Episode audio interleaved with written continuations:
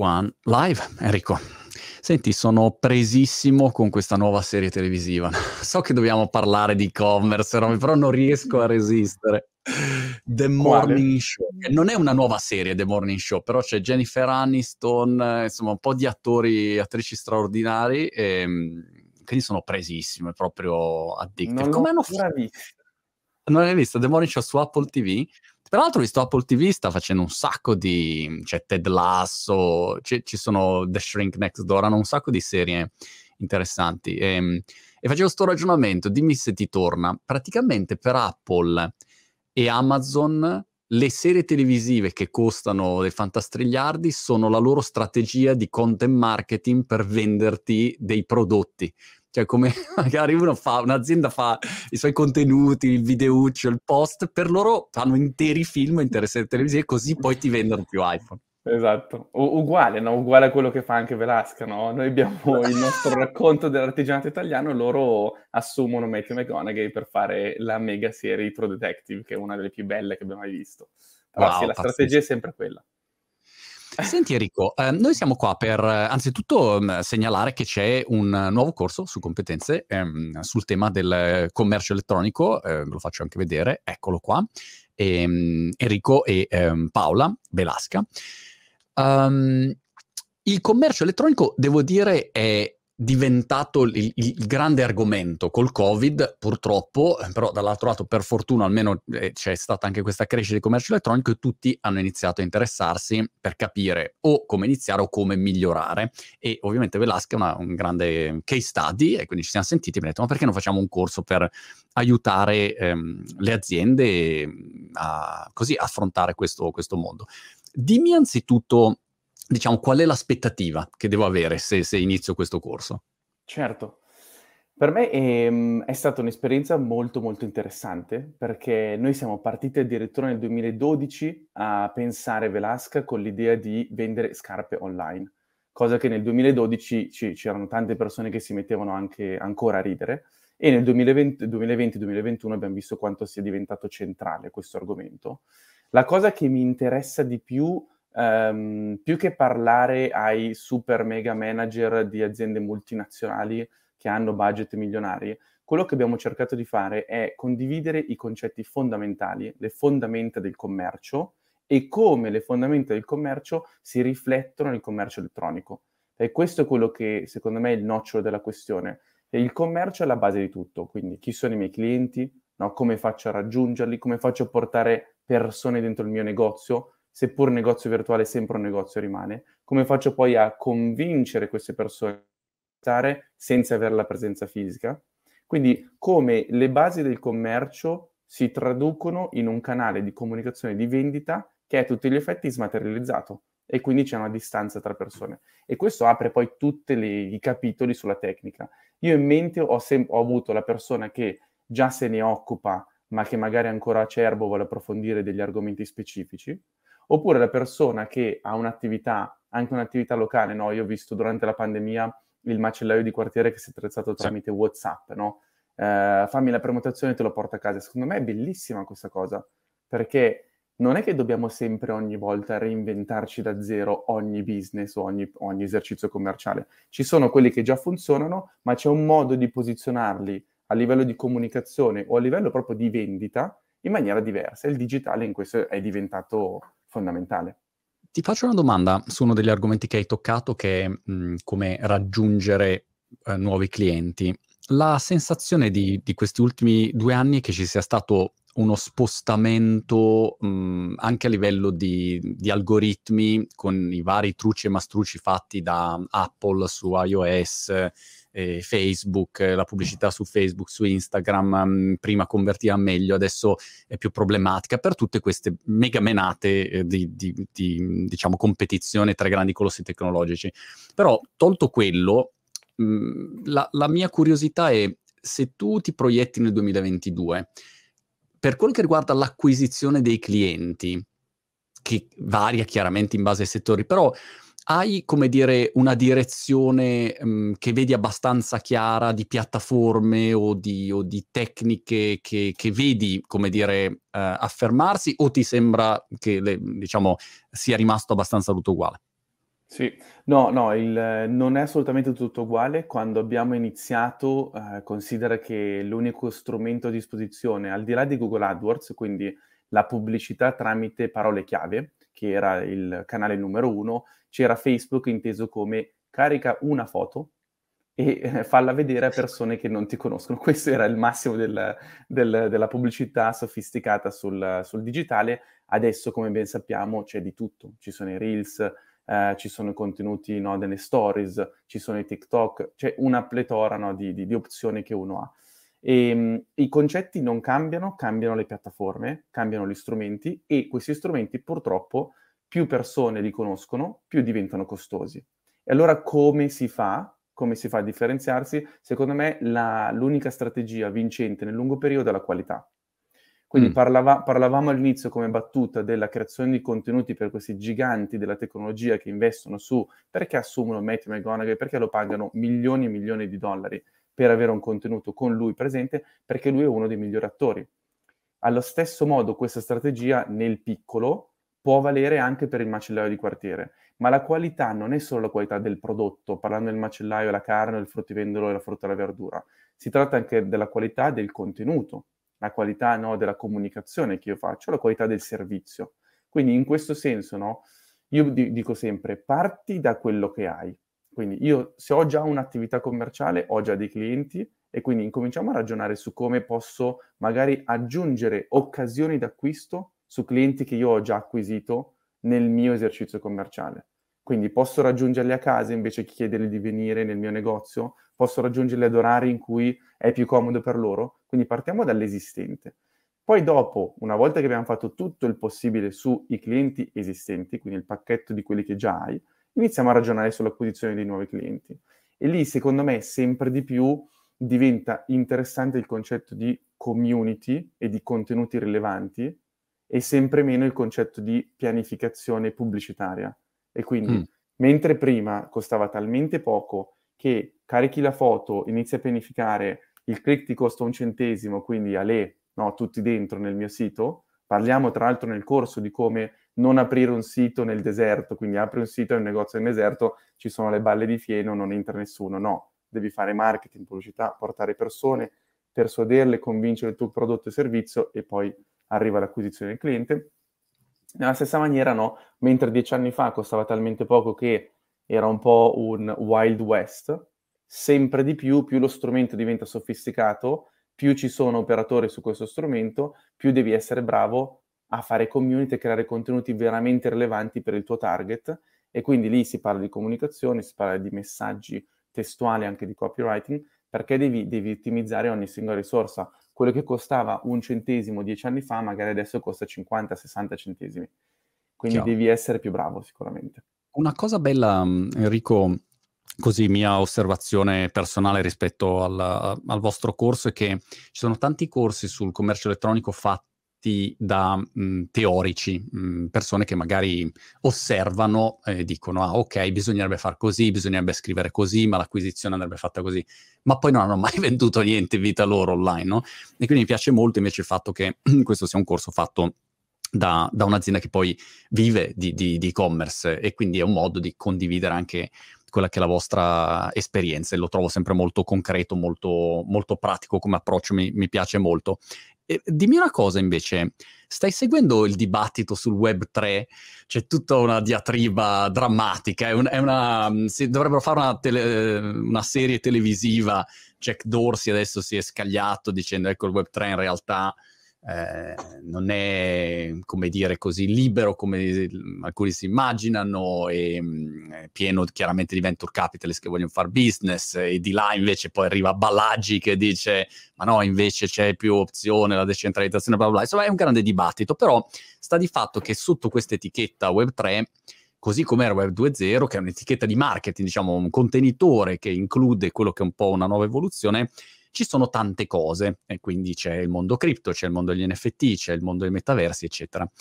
Come vedi questo, questa nuova onda, ecco, um, è un qualche cosa che voi come, come Velasca state valutando? Che, che, tempi di adozione vedi? Insomma, che idea ti sei fatto? Io mi... Allora, eh, quando si parla di futuro è difficilissimo, tro- lo trovo estremamente interessante e stimolante, perché ho visto delle storie, soprattutto sugli NFT, di artisti che fino all'altro ieri facevano la fame, nonostante il talento, e che oggi con gli NFT raggiungono le proprie comuni- community e monetizzano cifre importanti. Quindi stiamo parlando di milioni di dollari, addirittura ho visto certo. alcuni decine di milioni di dollari in pochi mesi. Quindi è molto interessante perché il, il, il, trend sottostante, non so se sei d'accordo con me, ma il trend sottostante io vedo essere la democratizzazione, quindi andare a togliere potere ai gatekeepers. Questo internet l'ha già fatto negli anni 90, primi anni 2000, no? quando pr- prima c'era solo la stampa, c'era la televisione, c'era la radio, è arrivato internet, no? potevi aprire un blog e certo. parlare a una tua community. Stessa cosa sta succedendo nel mondo dell'arte con questi NFT, c'è un rapporto diretto tra chi ama il tuo lavoro e l'artista. Come Velasquez si, si, posiziona in tutto ciò? Non lo so ancora, lo stiamo seguendo. Sto cercando di capire anche cosa, vol- cosa vorrà dire questa, questo metaverso, no? realtà virtuale dove avremo la nostra id- identità digitale, inter- interagiremo. Ti dico solo che un aneddoto personale, ho portato la mia bimba, mia figlia, che ha 5 anni, in questo, il, uh, un centro dell'architettura dove hanno il set di VR. Abbiamo provato. Io ovviamente sono più consapevole di lei che quella, par- quella, cosa che ti metti davanti agli occhi è, tra virgolette, un videogioco, ma non, e, e, no, e quindi lei era totalmente uh, estraniata da questa esperienza. Nonostante ciò, ho fatto l'esercizio di camminare su una passerella in cima a un grattacielo di una città. Okay. Non so se hai mai provato. Sì, sì, ho provato. Io poi sono ve- di vertigini. Mi sono venute delle vertigini incredibili e nel, nel, gioco tu dovevi saltare e quindi sostanzialmente cadere dal grattacielo e non riuscivo a farlo, ero bloccato completamente. E anche mia figlia era bloccata, quindi per me non è una questione del se ci sarà una seconda vita virtuale, ma più, più che altro il quando succederà. Certo. E il come cercare di renderla positiva questa cosa e non finire nel film di Matrix. Chiaro. Peraltro è in uscita, insomma, a breve Matrix Resurrection che sto aspettando con Keanu Reeves che ormai ha 95 anni, non lo so. Esatto. Che, che non so neanche come faccia a saltare, insomma, hanno insomma, sono passati vent'anni, non so quanto. Comunque lo, lo aspettiamo con, con grande mm, interesse. Un'altra cosa interessante collegata a questo mondo diciamo web 3 e al fatto che il cliente dovrebbe sempre essere al primo posto, riflettevo su come, um, ad esempio, nel mondo um, finanziario ci sia questa grande rivoluzione in corso, ovviamente. E la cosa interessante è che uno a volte si dimentica del fatto che le, le principali banche o istituzioni finanziarie per anni, ormai decenni, diciamo, forse centenni, non so se dica così, hanno sempre trascurato il fatto che in teoria il cliente dovrebbe essere al primo posto, no? E quindi la, la, rivoluzione in corso riporta il cliente al primo posto, ad esempio a livello di interessi che prendono. Se metti soldi sul conto corrente oggi in una banca, prendo zero o minus, no? non ho nessun tipo di ritorno. Però una banca fa grossi utili e quindi il cliente non è per niente al centro. E invece magari delle piattaforme oggi decentralizzate che invece ti portano quel risultato e si apre poi mille casini. Però il concetto interessante è rimettere il, il cliente al centro, che è una cosa che uno si dimentica a volte, no? nel, suo lavoro dice ah, aspetta però mi sono un attimo dimenticato e Amazon è l'esempio forse più evidente, no? customer centric, no? il principale. Verissimo. Voi come lo, lo vivete, ecco, come lo interpreti questo concetto? Guarda, per me hai toccato un tema che mi sta veramente a cuore e mi, mi fa veramente venire il, il mal di pancia quando vedo che nella società non ci sono ancora questo tipo di dinamiche perché sono protette no, dall'esistente quando si dimentica no, il beneficio che potrebbe arrivare a milioni di persone che però non sono organizzate. L'esempio classico, non me ne vogliono i tassisti, ma è quello dei tassisti. In realtà, perché hai un servizio, io sono, sono nato a Milano, hai un servizio che ad oggi è costosissimo. Cioè, per andare a Malpensa ci vogliono 100 euro, ok? Va, allora, io sono per un mondo in cui il lavoro venga retribuito e retribuito correttamente, però c'è un limite in cui si sorpassa la retribuzione corretta e si entra nel mondo del disservizio al cliente. Quando si verificano queste cose? Quando non c'è possibilità di innovare, perché non c'è competizione e quindi automaticamente si fanno gli interessi più di chi, ha, eh, diciamo, di chi fornisce il servizio e più di chi lo fruisce questo servizio. Vedi case di Uber, eccetera. Adesso la verità sta nel mezzo, chiaramente, non vuoi neanche un mondo in cui ci sono lavoratori che sono totalmente sfruttati, però questo secondo me è un esempio che mi ha sempre fatto venire mal di pancia e che poi relega, diciamo, il mondo dei tassisti a Milano al mondo business. Quindi viaggi per lavoro, fa niente, spendi un po' di più, tanto paga l'azienda. In realtà stai facendo un disservizio al cittadino. In questo eh, Velasca fin dall'inizio si è, si è battuta, quindi prima con tutti gli strumenti online, poi quando abbiamo aperto i negozi, il training che facciamo alle persone è sempre di dire attenzione che davanti a te c'è una persona che sta tirando fuori la carta di credito per comprare quello che tu stai vendendo. Ok? Quindi quella persona lì è il vero capo dell'azienda, non sono io che poi dopo insieme a te pianifico quello che dobbiamo fare. Quindi dobbiamo ascoltare quella persona lì, cercare di avere un feedback loop, quindi continuare a parlarci sui riscontri che i clienti ci danno, che sono praticamente, diciamo, consigli gratuiti che questi clienti danno su base giornaliera perché sono loro che interagiscono con il brand. Tant'è che adesso all'interno del team Velasca cerchiamo sempre di usare, sempre meno di usare il termine brand e sempre di più usare il termine community. Cioè vogliamo mm. cercare di andare nella direzione in cui Velasca è una community, quasi diciamo una religione di una serie di valori che sono valori estetici e valori etici in cui ci si possa riconoscere. Come conseguenza del fatto, poi, di questo fatto, poi dopo ci sono i prodotti e magari in futuro anche i servizi che offriremo. Io vedo i brand che guardo con grandissima ammirazione sono quasi delle religioni, se ci pensi. Certo. No? Eh, ma senza fare il, il, classico esempio di Apple, ma ci sono, ci sono, dei brand anche molto piccoli. C'è Cézanne in Francia, c'è Ganni qua a Copenaghen dove, dove passo tanto tempo.